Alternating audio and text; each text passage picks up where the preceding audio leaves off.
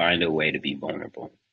Yeah, I think um, the healthiest, longest standing relationships that have been productive that I've seen, whether it's myself included or outside of myself, between black men, um, is they're courageous enough to be vulnerable with each other and be like, yo, bro, this is what I could bring to the table. But also, these are the things that I actually struggle with, and I, I can't have you depend on me for this.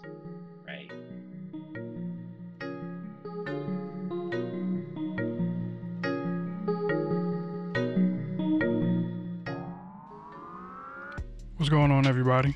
I'm glad that you're back. We have another dope brother with us today. This brother has unbelievable talent as far as being a creative entrepreneur and everything else that involves bringing and elevating creatives together. We range from topics that expressed and talked about why spaces of creativity is needed, how your story is your greatest asset, and why being vulnerable with another brother can help us grow together. Enjoy.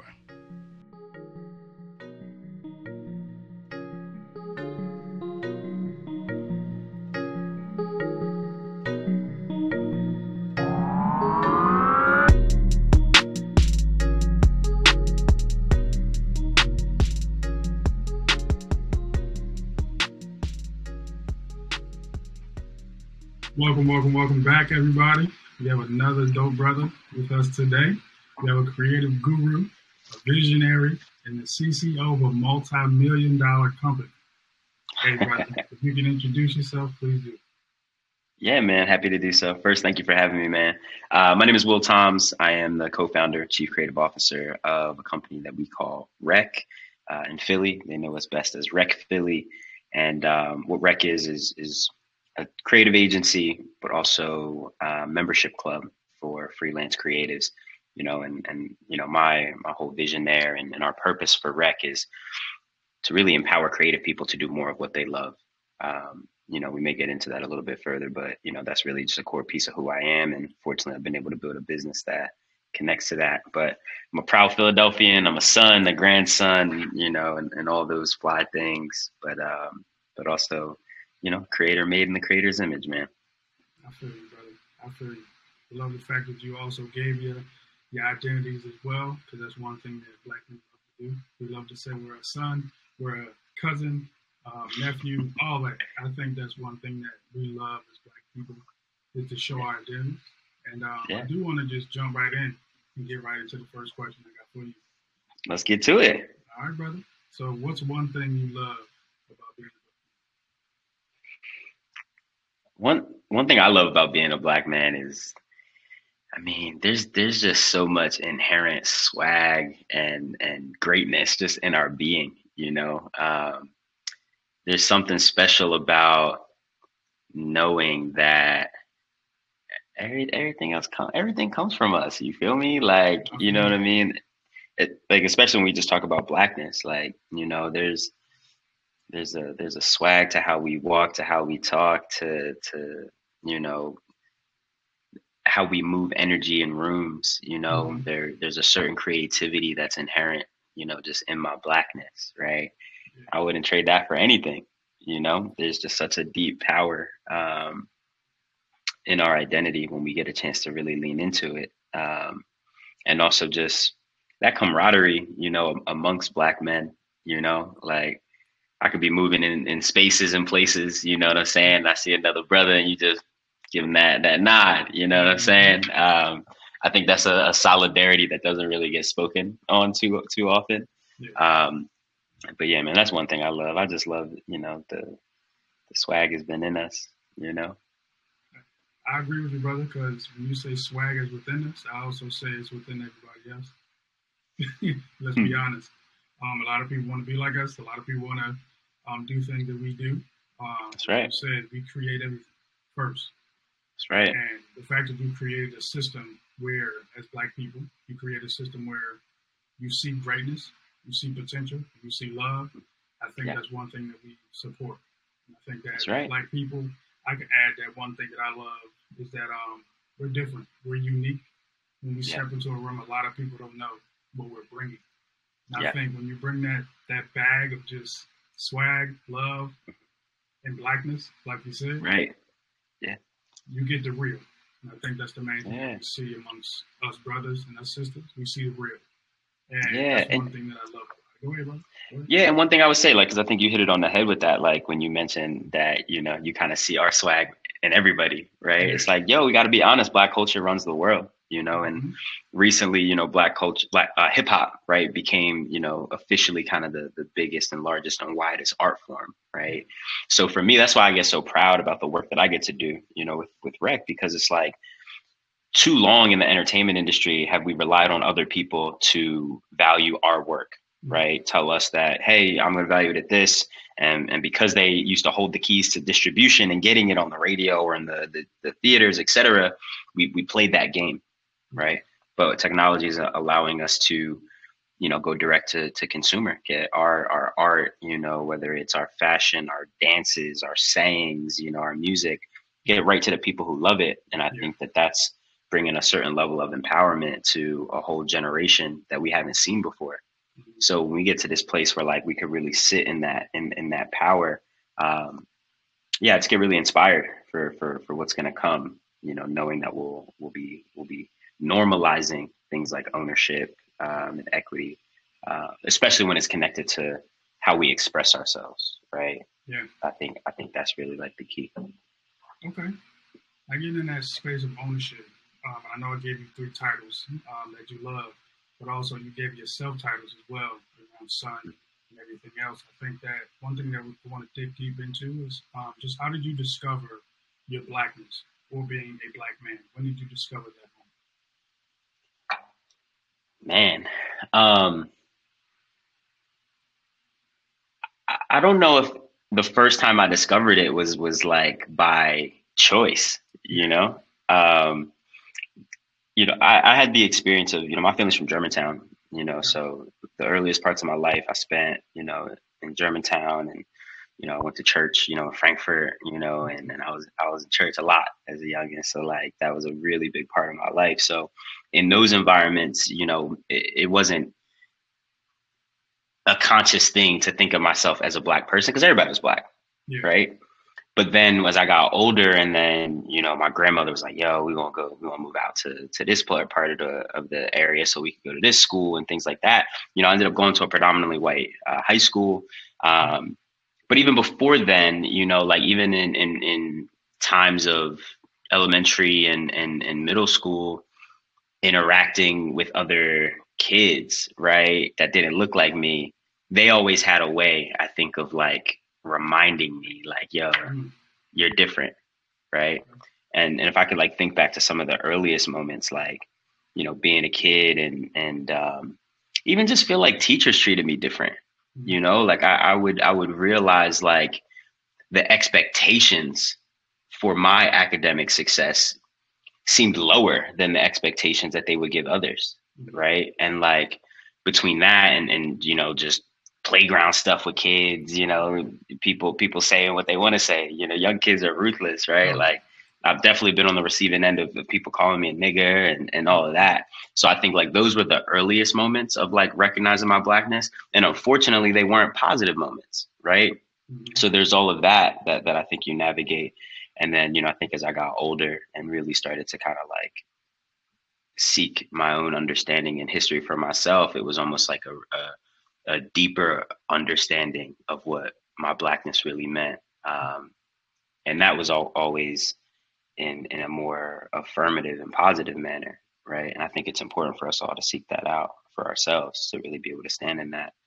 And then the last thing I'll say is like, you know, that that's, you know, a little bit earlier in my journey, but even what's most recent for me is like, I just got to go to Africa for my first time um, last month, you know, and that was just such a powerful experience of like just being able to really reconnect mm-hmm. and also remember right like just who we are and what we are and um i think the best way i've been able to articulate it so far is like i came back from africa with what i feel is like an inheritance okay. you know um not financial but like spiritual and, and historical and cultural um and that's been showing up in really beautiful ways since I've been back. Okay. Congratulations. That's that's one place that I'm trying to get to with my wife and my family. Beautiful. Yeah. Um, I want to thank you first for hmm. providing me with that trajectory of having a negative experience mm. and saying, "Hey, it's not all positive." When I found out my blackness, but then you turned it into a positive as you got older. Yeah, that's one thing that we kind of that journey that we go on. We're trying to figure out, okay, I'm black. How is that? I'm, I'm looking different from everybody else. Yeah. And how does that and, play and, a role in my life? Yeah, and listen, and, and if I'm being super honest, like how how that played a role in my life early was tough. You know, like you know, I, I come from parents who who really were deeply affected by institutionalized racism and, and all of all of the things that come with the, the black american experience you know like my father's about to do his 25th year of incarceration this spring right mm-hmm. like my mother has, has battled a, a, a, drug addiction for, for most of my life and, and mm-hmm. god rest her soul you know she just passed away but it's like i was a kid who in the early days especially when i'm navigating spaces with non non-black people i looked at my story as as a vulnerability, mm-hmm. right? I was in classrooms hoping that somebody didn't ask me what my dad does for work, right? Mm-hmm. Like bring bring your parent to, to class day, like that wasn't a positive moment. And, and that was connected to my identity. Obviously, there's other races and cultures of people who experience things like that, but the the difference was as a as a black person, it's like it's not all that abnormal, right? To have a family member incarcerated and things like that. Um, so it was important for me to to to reframe those things because as I got older, I realized, yo, me hiding out, you know, thinking my story is a liability is hurting me, you know, um, in a personal sense, but also even in a professional sense. Because when I reframed it and really got to understand that, like, nah, yo, my story is my greatest asset, you know, it allowed me to show up for my people in a way that was much more real and connecting, you know. Um, so yeah, I think that reframing piece is is, is just vitally important um, because it starts to to reframe how you see yourself, you know, and then what what then becomes possible when you adopt a new mindset and perspective on who you are and what you are. Okay, I do, I do want to dig a little deeper into that because sure. Um, in this space that we have, is called in the den. So I already hit you with the when did you discover your blackness? So it's also when did you or how did you explore those feelings of negativity when it came towards a black in a different space. But mm-hmm. then also, how did you explore your feelings of having to that wanting to um, talk about your dad, talk about your mom, and talk about yeah. yourself, and want people to connect with you? Yeah. How did I explore it? I mean, poetry, mm. you know, art. Yeah. You know, like I know a lot of people say this. They'd be like, "Yo, art saved my life," right? Mm-hmm. Or music saved my life. But like, yeah. that's that's a real thing. You know, like when you have those feelings of feeling, you know, outcast or too much of this for this crowd and too much of that for this crowd, like for me, that pen was the first way of understanding myself fully, right? Because I had to just get it out to even know what it was that I was feeling. And then once it was out, it was like, oh, snap. Okay. How do I feel about what I just wrote and read back, right? And uh, and what do I want to do with this now that I feel this way? Um, so that was honestly where my my my love of, of art and creativity kind of started. It was first as, as you know someone writing poetry, and then I fell in love with visual arts, and I got a, my first camera. So then I'm mm-hmm. telling stories that just like resonated to me, and I didn't really know this super consciously when I'm doing it as like a teenager making short films or shooting music videos and the subject matter is about kind of this feeling of alienation, right? And maneuver in different circles. But looking back, right, I could tell that that was me really just exploring self and, and, and healing self in certain ways. Mm-hmm. Um, and, and then I fell in love with just like that version of myself that was expressive, right? That was creative. And I loved how I felt when I was around other creative people right because that felt the safest that felt like the the the best place for me to be the fullest version of me mm-hmm. and both that idea of, of loving how I felt being around creatives and the idea of like needing community, right? This idea of trying to find the spaces that made sense. both of those things directly impacted what I've really dedicated my life to now, which is rec, right? And literally, I, I build I build spaces for creatives. Um, but none of that would have been possible if I didn't find ways to explore, you know, kind of what was happening, you know, in here 1st mm-hmm. and then realizing, dang, I'm this this black boy from Germantown ain't the only person who needs spaces like these, right? Yeah. And um, yeah, so here we are. I'm glad that we are here now. I'm very glad that we're here right now because me too. Without you putting pen to paper, who knows what you would do? Hmm. Like, let's be honest. Uh, That's right.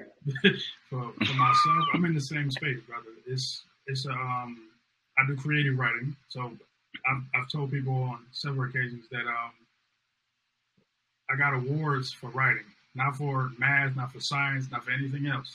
Mm.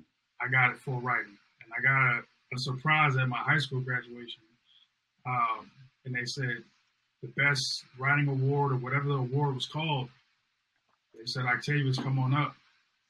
I turned around and looked at my mom.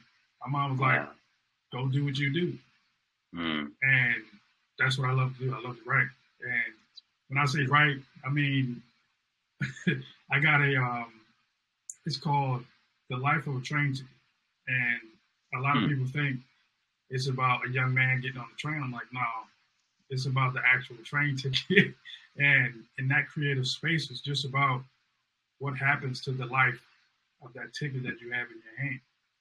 Hmm. And I just I just flow in that space, brother. And I think for you and hearing you say I put pen to paper, you're a poet. I love to yeah. read poetry, but I, I don't write it. So mm. I look at another brother that says, I put pen to paper. That's a challenge for me to say, brother, you read it all the time.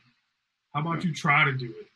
And I think for you, and I just said, who knows what could have happened you picked a route for yourself and created a lane for yourself. That's right. Because a lot of black boys, a lot of black men are told to go into sports, the music mm-hmm. industry. Mm-hmm. They're told to go those two industries, and that's it. And mm-hmm. they're never told about the B plan to that specific route. Yeah. So when I say the B plan, I mean like, okay, you may not play basketball, you may not be the best in basketball, but you can be an agent. Right. You can be a, it's a lot of jobs. It's a lot it's of a lot of, around it. It's hundreds of people are employed by the machine that is Beyonce, right? right. it, it takes a lot of careers to to make Beyonce Beyonce. So I agree with you, bro. And listen, and I, and I think the the other thing for me is like, oh man, and you know what? So I I, I know we we already had this question, but like, I think the fondest uh, moment where I really realized my difference and my blackness when I was in like a, a predominantly white space. I actually had a, a, teacher in middle school who one of the assignments for like I guess that like semester or whatever you want to call it in middle school, um, she challenged us to to write a to put together a poetry book, right? Mm and and that was so exciting for me because again i'm this kid who was already writing and, and, things like that. So i'm like oh okay i could do this right? This is fun. And i really challenged myself to like really like embrace it right? And and um, i remember writing a collection of like 12 to 15 poems and they really were super personal about my uncle who had just been murdered and about my mom and about my dad and all these things and i remember feeling so proud of the work that i had did and then the time came, and she ain't mentioned this. She was like, "All right, this is the part where we now share our poems with the class." Mm. And I was like, "Well, it's a whole different thing. We what we talking about, right?" Yeah. Because it was so personal to me, but I I remember just distinctly feeling like no one in this classroom is ready to hold my story. Mm. You know, like just because there's a disconnect, there's a there's a they they not gonna understand, like they not gonna you know what I mean? Yeah. And I remember in those moments was like, and maybe a part of it was me separating myself, but it was us and them for real for at that point because it was like, nah, y'all not even ready, you know. Yeah. Um, but I think it was, you know, having mentors on TV at this point, right? I didn't know them in real life, but my mentors at that time were people like Puff and people like, um, you know, Master P and and even like Hov and then watching State Prop, like yeah. those were the people who looked like me that were also building businesses, right? But they didn't have to switch up who they were to do it. And I think at that point in my life was like I set the tone, I set like that intention and was like, yo, I have an opportunity to do that. and I just think like it's really hard to be what you can't see. So like having just models of that Mhm. um, was a difference maker for me. And um, yeah, and, you know, for me, I'm living my life in a way where hopefully I can I can be that difference maker for somebody else. You know. Okay. I do want to ask because you you did um, go backwards, so I do want to see hmm um, how we can get through um, the understanding of the trajectory of you as a black man. Mm, So you talked about yourself as a young black man. You talked about yourself. and I know you didn't talk about like high school and anything, but you also talk about um, you now. So I do want to ask the question of how did you navigate? I know you you said you're from Germantown. And a lot Yeah. of we, we want to say a lot of young black men from Germantown do not make it out of Germantown. We've Yeah. heard we've heard several um, news clippings and everything like that around this area, but a lot of Mhm. people want to talk about. I want to talk about how did you navigate society so successfully um, Yeah. as a black man from you being in those situations with I'm different yeah. to being the CCO of a multi-million dollar company. So Yeah. how did you navigate so successfully? Because I know you said you watched several people from afar. I want to know hmm those black men that you've seen that were close to you, that were connected to you. How did you navigate so successfully? Yeah. Man. So I'll say this. One, I have to give a lot of credit to of my success to my grandmother who raised me. Right. I was raised by my grandmother, one of the most courageous and just strong women I've ever met in my life. Right. Mhm. Um, and, and she's and the reason I have to start there, right, is because you know, I'm, I'm I'm in a family, right? So it's not Yeah. like I came out the womb on my own and was like, let's get it you know um but for context my grandmother's experience is she had four sons you know and one of them was murdered at 16 right on the corner of our block in germantown all of the other three spent at least 10 years in prison Mhm. right one of which died in prison unfortunately rest in peace to my uncle meat and my father who, who like i mentioned is about to be on year 25 so like having those men in my family be the closest examples of black men Mhm. and and as a kid traveling in and out to the prisons Mhm. i really had a clear picture of what i didn't want for myself Mhm. You know? And it and it was like yo i understand what people is doing out here in these streets and i understood the real consequences right? It wasn't just a figment of imagination for me. It was very real. So like the best thing you know that my grandmother ever did for me was really help me understand the power of two things. One education and two environment Hmm. right? Like and when she decided that she was like yo uh, you're going to this high school versus staying where we at Mhm. that changed the course of my life. And i'm not saying that you should have to do that right? It, it sucks that that has to happen but some that's just is what it is in, in certain scenarios right? And again with the context of what she's experienced and what the streets did to her children it was too clear right that she had an opportunity to do something different. Um, but that idea of environment stuck with me my entire life and i think the next thing that was most critical for my success is when i found other brothers around me no matter what color they were right but when i found other brothers around me that i felt like yo we have a similar vision for what we want for ourselves we have a similar heart space we're coming from i clung clung to them tight because it's like i knew that like it could either go one of two ways. It's like, yo, I'm out here trying to do something great. And the people around me, the people I share my most intimate ideas and thoughts with, they can either be the people to be like, nah, you bugging, bro. Why you trying to do that? Or they could remind me who I was and be like, yeah, bro, we could do that. Let's go. And I'm willing to help. Yeah. So I think the the the people that I surrounded myself with, like that little echo chamber, right, what became like the fortress for me, you know, to be able to dream as big as I wanted to dream and not have to hear the naysayers. And um, one of those brothers is now my co-founder and business partner in this multi-million dollar venture that we've built, right? The other one is also a, a successful creative entrepreneur, you know what I mean, who we still speak regularly. So it's like the the thing that I would want to make sure that I'm articulating clearly is like that power of environment, whether it's putting yourself in the right space physically, but more importantly, like your environment of the people you surround yourself with and really allow to be close to you is going to create your outcome. right? And we hear this growing up, yo, the five people that you surround yourself with, right? Like Yeah. all that, but it's the realest thing ever, you know? Um, so yeah, that's that's kind of the things that I think were really responsible for how I've been able to navigate. Um, and then the other thing is just like the mindset of of giving more than you take.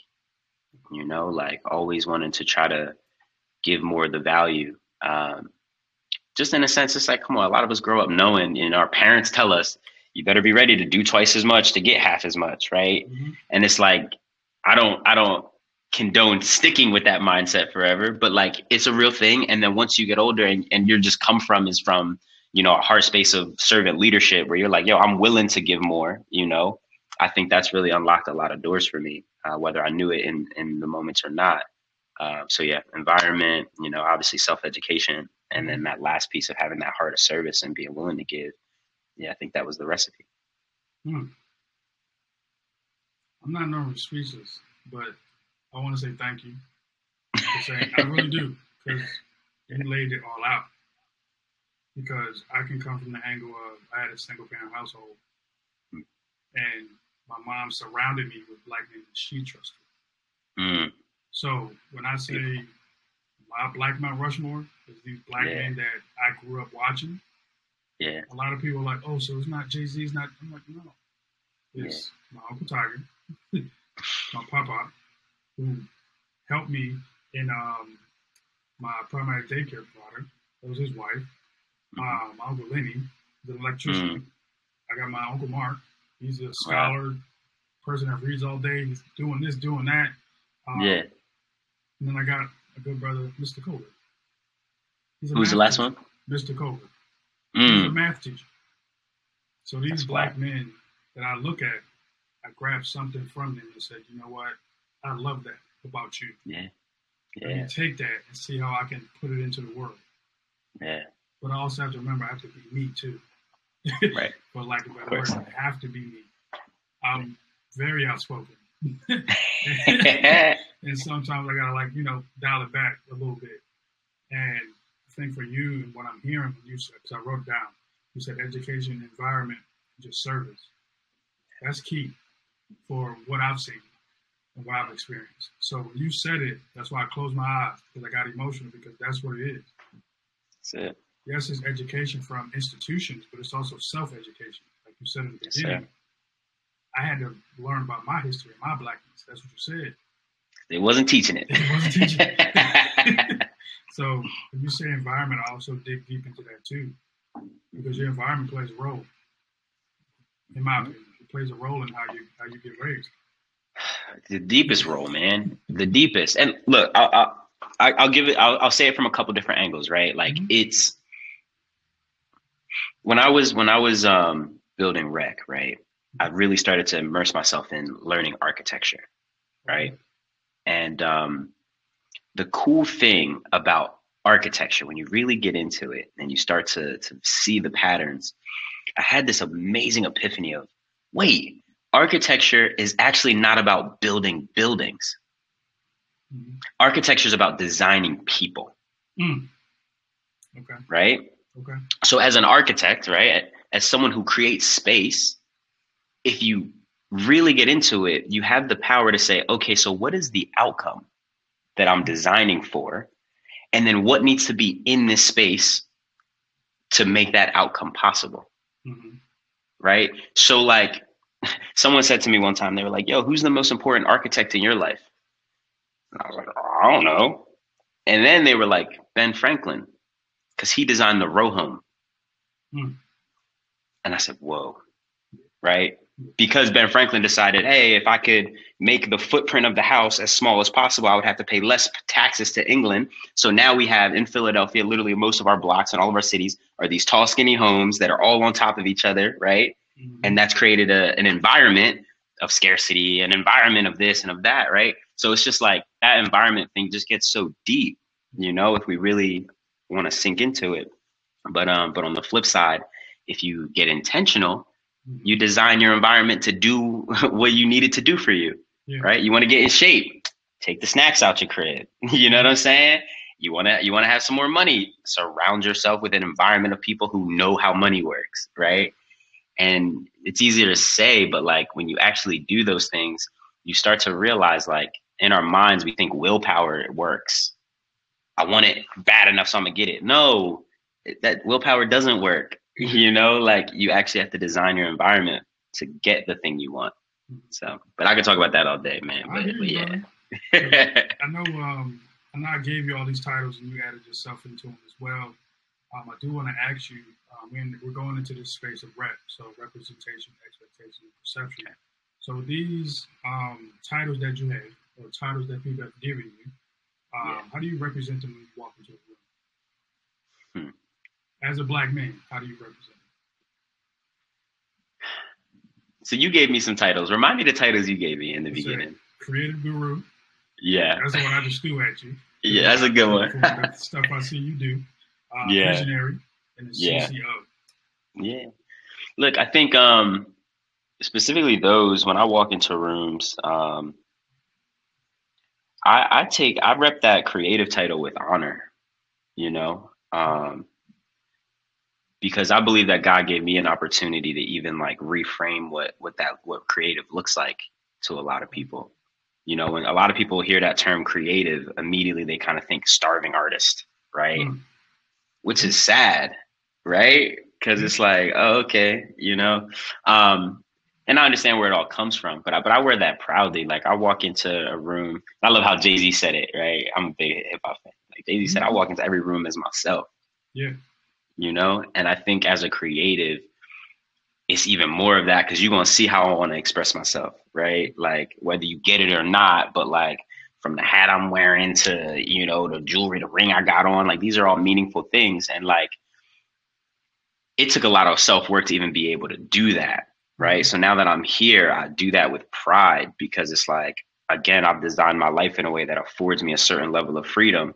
So it's like whether I'm, you know, in a recording session with a hip hop artist or whether I'm at Comcast closing a deal, like you probably gonna see a similar fit mm-hmm. from me, right? Like, so I rep that just because it's like, yo, like you might have a preconceived notion at first, but ultimately you're gonna be like, dang, this brother was bringing the bringing the heat, like you know what I mean, in, in whatever space. So I, I, like to to use that that well. Um, the visionary title, man, like I think the difference between like a dreamer and a visionary, I think like they're very similar but different, right? To me, the difference is dreamers, you know, they got they see all these visions while they sleep, but visionaries are the ones who wake up, bring those things to, into fruition so other people can see them materialize, right, in in the real world. Yeah. And um, how that shows up for me when I show up in places is I'm gonna show up from an energy of possibility mm-hmm. right? Like the way my brain works is not, oh, what we can't do it. Is okay. What are we doing? All right, we can figure out the how later, but like it's all possible, right? If, as long as we're willing to be the people, right, and we develop ourselves to be the people that that's possible for.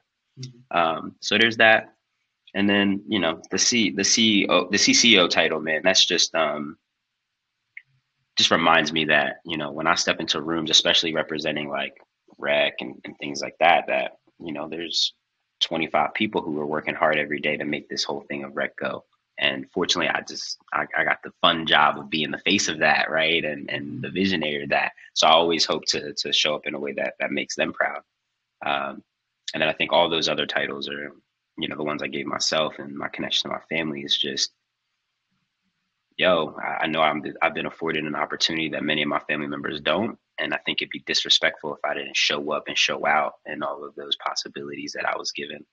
You mm-hmm. know, and I think if I do that, I represent them well. Thank you. I'm glad that last part you just said, because a lot of people don't want you to show out. That's what you got to do. I got to represent got, your family first. I got to, man. And a lot of people even be asking me, they like, yo, like, where do you find the motivation to like grind hard every day to do this thing? And like, for me, man, I just have such a deep sense of gratitude for the opportunity I was given because I'm so clear on what the other paths could have been. Like I said, like, you know, I, I seen my pop's fate, I've seen my uncle's fate, and even I have brothers who didn't get the same opportunity that I have. So I would just be silly not to to be willing to put in the extra hours of work, right? To go the distance. So it's mm-hmm. just, yeah, man, I rep them. I rep them. Hopefully, uh, well, if, yeah. if you would ask them, right?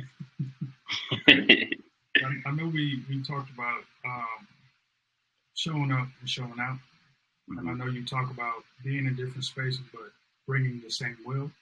Mm-hmm. Um, no society has expectations of black men. You may have some on yourself as well, but I do want to hear from you. Um, how do you overcome expectations? Because you you said dreamer versus visionary. When I, when yeah. I heard it, I heard you say, um, from what I'm hearing, a mm-hmm. dreamer is a person that can just think about it. Mm-hmm. A visionary is one that think about it, that'll think about it, but then also put it to action. So for you, what expectations do you have for yourself, and how do you overcome societal expectations? Hmm. Man, I um, I'm being honest. I have a lot of expectations for myself. Mm-hmm. Um, and I'm a Virgo too, so we're very like particular people. Mm-hmm. um, with, I mean, my expectations for myself are to be a lifelong learner. You know, um, that really that that means a lot to me. To be the man of my family that I know I'm I've been created to be. That is like a big expectation. Um, to be uh, an admirable partner, you know, in all senses of the word, mm-hmm. um, and to be great. You know, like that's that's that is my expectation of myself, mm-hmm. and and I'm okay. Like that's fine to me, right? Because I know that I have that within me. So it's like, duh, you know, like, um, and I think the the only way, and you know, society has all these other expectations of me, and I think the only way I was able to like weaken the pool of those actually on my life was to put my own expectations in place. Okay. Right. For me, like, I think the only way to like truly not fall victim to like other people's expectations is to be very, very clear on what yours are. Mm-hmm. You know, like I think society has all these goals for us and, and if we're being honest, they, they, there's certain behaviors they want to see us, you know, be consumed in, and mm-hmm. you know, mindsets that they want us to be thinking through. And it's just too easy to to fall victim to them if you don't know who you are and what you actually want for yourself, right? Like my grandmother, when I was a kid, used to always say, "Stand for something, or you'll fall for anything." Mm-hmm. And I'm like, ah, I get it, grandma. You, you say this all the time, right? but but now as a man, I really get it like if you don't have that level of intentionality and, and want for yourself, it's it's so easy to try to get that love by fulfilling someone else's expectation. But but when you really got that self love brewing, you know, and, and the right environment around you to affirm it, mm-hmm. it's like, yo, why would I even want to fit into that box? Like that don't even that don't even feel cool. Yeah. Being broke ain't cool. Being irresponsible ain't cool. You know what I'm saying? Playing dumb ain't cool, right? Like, but in, in high school, it kind of looked kind of fly, right? Yeah, yeah but but yeah, man. I, I hear you, brother, because when, when you when we talk about expectations for ourselves, we kind of critique ourselves to a point where it's like there's no end. yeah. and when you say that last part you said, I just want to be great. Yeah. There's a song about that. Like I just want to be great. like that's how that's how I feel. Like yeah. this podcast isn't just because I just want to do it. No, I want to be great, but I also want to show that black men can talk to each other. Yeah, black and like engage with one another, and have some respectful and understanding conversations. Yo, Octavius, you know how much work it even required for for me to say that one of my expectations for myself is to be great, mm. or even further to say I'm already great. Yeah. Like, and and it's crazy, right? I am great, nigga. I'm I'm lit, boy. I Forbes 30 under 30. You know what I'm saying? Multi-billion dollar business. I went from right. I went from Puff being a, a, mentor on TV to now being my business partner. Like, mm-hmm. I'm great, you know. But again, that societal pressure is like I used to feel like I had to play small, right? Got to make everyone else feel comfortable and all that stuff. So it's like, yeah, man, that that societal expectation to kill you if you let it. It will. so, But yeah, man. I want to thank you for naming things and listing things because as black men, we got to be comfortable with it. Yeah, I'm a published author. I'm a TED Talk speaker. You know what I'm saying? Like, Keep going. I don't know. I appreciate you, brother. You gotta, you gotta you. elevate each other, and that's that's the main thing about this podcast. It's it's not about just bringing people in. It's like no, we're gonna have a conversation. Right. gonna talk, but I'm also gonna engage you. I'm, you're gonna express some things. I'm gonna express some things. Yes, we're gonna empower each other, but then I'm Mhm. gonna elevate you. I'm like, hey, bro, keep going. Like that's what we Yeah. need. We need to see young black men need to see these conversations. That's right. We need to see how to uplift their brother in a Mhm. positive way, Mhm. and not the negative ways that, that we've been seeing. right. Um, That's but I right. do wanna I do wanna move on to this this other question that I have for you because Sure. um, yes, you said societal expectations were kill you. And I can definitely understand that. But society doesn't really know or understand the black man, in my opinion. Mm. And when I get to this question, it takes brothers a long time, but it's a Mm. very meaningful conversation. Um, how do you want society to perceive black men as a whole? Mhm. All right.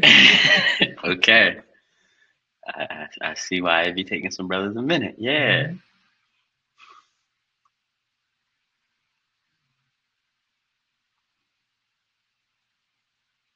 How do I want society to see black men as a whole? All right, two words came up for me first, um, so I'll start there. The first one is multifaceted Mm. and multi, like multidimensional, right? Because I think society tries to paint us all with one broad brush, like, Mhm. um, and then and I'll come back and talk more about it. But then the second one is as creators, Mhm. you know um on the multidimensional point it's like you know I, when i think of society right i think of who runs that and, and i think the mind of society is run by the media right Mhm. so when i think about like how the media especially like you know a decade ago and, and before that how they depicted us as black men it was always this like dangerous like unapproachable Mhm. tougher than tough like you know what i mean like that was that was how i felt like they wanted us to see us and then you go even deeper and then you go into the po- political realm and then you start hearing people like hillary clinton calling us super predators and things like that when she's talking about black boys Yeah. it's like that that narrative is is there's nothing further from the truth like Mhm. you know um, so i want society to see black men as the multiplicity of, of who we are like yes we can be tough and strong but we can also be sensitive and and compassionate like yes we can be hero breadwinners but also we can be nurturers and are nurturers right? Like so i think there's a multiplicity right of like what i want them to think of black men as but also like the black experience. Mm-hmm. Yes there's these things that many of us all experience because of our, our skin tone but also like we got athletes and we got nerds we got scientists and we got you know phenomenal artists. Like there's a whole range you know like so there's that and then on the other side like i just feel like black men and black women too but Yeah. since we just specifically talking about black men i just don't think we get enough credit for the creators that we are Right. like you know we we grow up and maybe we'll hear you know one or two things about george washington carver right and and like things like that. Yeah. right Yeah. but it but it's like so much of culture has been created by us like whether we're talking about inventions or we're talking about the ideas that have moved society forward like it's us. And i and i think people have this conversation around our labor Mhm. right? And how influential that has been to especially america but to the world.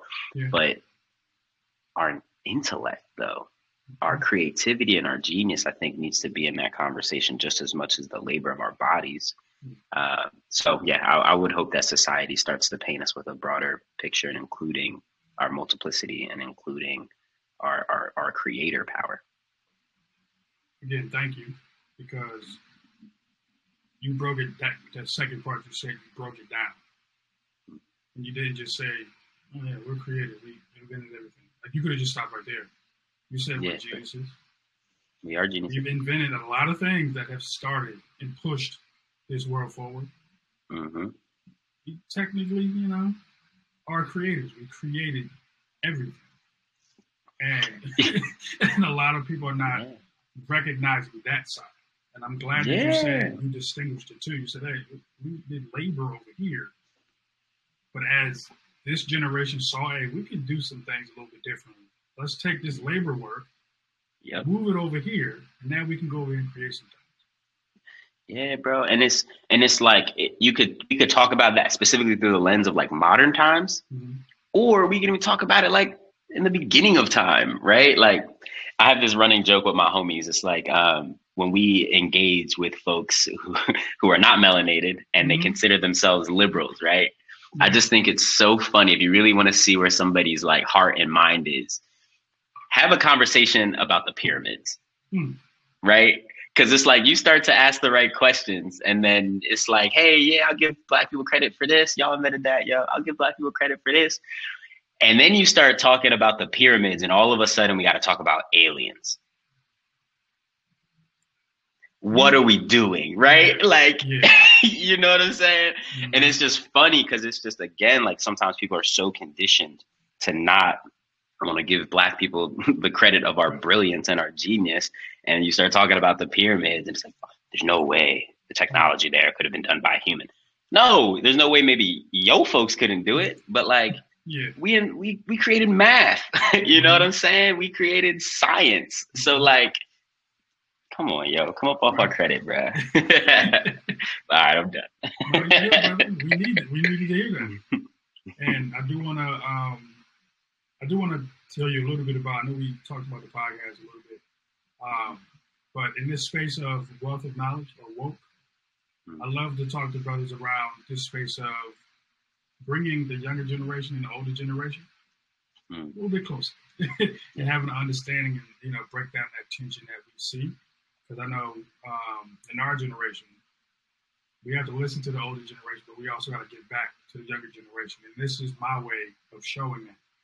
Um, and showing that, hey, y'all are saying the same exact thing. Mm. I hear you, but you got to listen.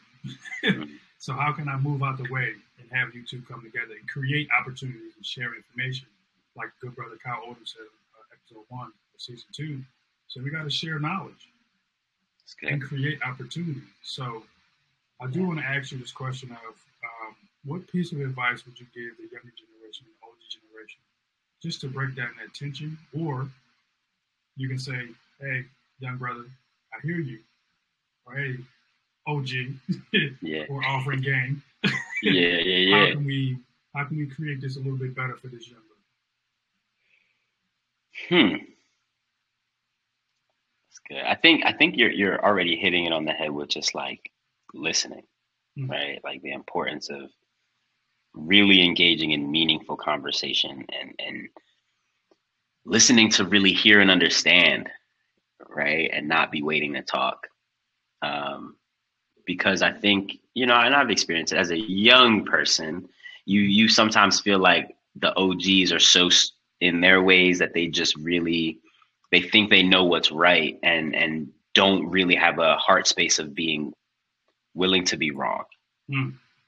right um and with that mindset growth really can't happen you know and i think there is a lot of youngins you know even beyond our generation right? These gen z you know youngins are are brilliant right? Yeah. But they genuinely grew up in a world that is different than how we grew up right? Mhm. like all these posts like all these kids who grew up in a time where the internet was free and accessible like on your phone they're just their brains fundamentally work differently than us and they have so much to offer us right? Not just in technology but in how they see the world and how they see society.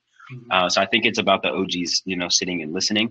Um, and then it's the same exact on the other side. It's like there's no greater teacher in life than real true experience yeah. right and i think as a young person if you 15 16 you have so little actual life experience that you can't even understand the value of life experience Mm. you know so it's like at that point you just got to shut up and listen you know so i think it's just how do we break the ice um, and create that that space for for conversing and knowledge sharing and listening. Um, but to be honest with you, I think there's a deep level of trust building that's required for that to even work, right? Um, I'll, I'll, put it like this: like I, I think for me and a lot of um, my friends that are also black men, many of us grew up in homes where like we didn't have a dependable father in the household, right? Mm-hmm. And what we realized later on is it may have even taken us longer in our life to even understand the importance of having a mentor that is a black man. Mm-hmm. Why? Because we didn't even know how to really navigate that relationship with an older black man because the trust wasn't there. Mm-hmm. Right. So I think there's like the trust building that has to happen. And like, unfortunately, if I'm just like a 15, 16 year old kid who don't come from a lot of money, so I want to get money, the thing that signals I can trust you is the things that are showing me that you visibly have money, yeah. which are the worst things to build trust mm-hmm. over, right? But that's just what it is. So it's like, how do we make sure that like we find ways to to rewrite those narratives of like, yo, we can trust each other, we need each other, we're seen as valuable to the other. Mm-hmm. And um, if we could do that, then I think people can actually come to the table and be like, okay, cool, let's build. Hmm. Okay. I love that because it's it's we're in a space of you got to figure out how to build together and how to grow got together. It. And mm-hmm. that's that's what I'm all about. I'm not about holding doors, like closing doors on people and yeah. not giving them opportunities or hey brother, this is for you, it's not for me. Mm-hmm. Like I'll elevate you and put you in the space, but you don't gotta do anything later for me, brother. I'm just mm-hmm. I'm here. That's, like that's that's actual love. Yeah, like I'm here. I love you. I'm gonna put you yeah. in this space. If it's not for you, give it to somebody else. I yeah. think for me, it's just a better understanding of. I want to see us as black men, yes, black people, but black men grow together as a whole. And say, hey, that door right there is closed. Do you have the key for that door? Mm-hmm. Will can say, I got the key. All right, I don't need it. I just need you to connect with this young brother right here because he might need to go through it later at some mm-hmm. point in time. Yeah. So if he calls you, he's going to need you to open up the door. and you can't stand in his way. We can't be gatekeepers of what opportunities lead behind that door because it's not for me. And I think for there are various different doors that I talk about with people. You got the glass door, you got the revolving door, you got the door that's that's wedged open and you can see, but God is like, you're not ready yet. Mm. I'll let you see through it, and I'll let you stick your arm to see how the weather is, because that's what we do. we stick uh-huh. our hand on, like, mm, it's a little cold. mm-hmm. I'm gonna go back in and adjust. And I think that's one mm-hmm. thing that we don't we don't recognize. And I think mm-hmm. the one door that I pride myself on is the glass door because you can see what's ahead, mm-hmm. and it's locked. You you cannot open it, but you can see. You can see everything that's ahead. You don't have the key of it. This young brother behind you got the key. Mm. You got to tell him what's what's coming up next. You have to, mm. because if you don't, he's going to fall. He's going to trip, and then he can't yeah. come back. Mm. He can't because now he can't trust you. That's just what I've seen, what I've experienced wow. with some young brothers. If I don't tell you what's going to happen, I can't trust you no more. Mm. So now can't I can't talk to you. I can't. I'm going over here to this dude over here that, like you said, has the money that can do things. Yeah, yeah. But you just opened up the door and just said, "Go ahead." From what I've seen and experienced, mm-hmm. you can't do that with these young brothers now. You got to tell That's them. Good. You got to tell them. So I do want to ask you, just to just to go right into this this question. What's one thing from your experience or um, opportunities and anything that you um, have experienced in your life, um, what's one thing brothers can do to grow together? Like from your experience, what's you've seen brothers that grow together and just build. They're just like, look, brother, we can do this. What's yeah. one thing? Like, what's that one thing that brothers can do to grow together? Hmm. Find a way to be vulnerable find a way to be vulnerable. Yeah, I think um, the healthiest, longest standing relationships that have been productive that I've seen, whether it's myself included or outside of myself, between black men, um, is they're courageous enough to be vulnerable with each other and be like, yo, bro, this is what I could bring to the table. But also, these are the things that I actually struggle with, and I, I can't have you depend on me for this. Right. Um, and again, it's that idea of like, not thinking about it like a liability that like oh I can't be find, found out for this. I don't know how you know. It's like no, just put it on the table because if y'all genuinely are both interested in building, now it's like oh cool, we got the clarity. We got we're gonna go hire somebody for that, right? Or yo, I, actually I know how to do that well. I could teach you real quick and you're gonna be straight. Like, but if you what happened to me in my own experience, what happens if like you have that mentality of being found out because you don't want to be vulnerable? Then you start doing weird stuff, right? All because you just don't want to say, hey, bro, I struggle with this. So you start trying to overcompensate. You start doing things that don't even make sense, right? Um, but I think there's something really special that happens when like brothers could come together. Ain't no like faking the funk. You ain't wearing no mask. You know, you ain't trying to posture. It's like, yo, bro, like this is genuinely the desire of my heart where I'm trying to go. This is what I can contribute. This is what I need support with. You know, and if everybody's doing that, there's this communication that opens up that really allows you to actually be productive consistently and really allows like this compounding of energy and effort that it's really hard to describe but it's like if you come in early and be vulnerable it just it just it, everything gets lighter you start running faster you know what i'm saying like you're shining brighter you know uh, so yeah I, i'd say early on find a way to to be vulnerable. I was quiet. You you heard me. I, I didn't say that one word while you was talking because that when I asked that question, I try to be as quiet as possible mm.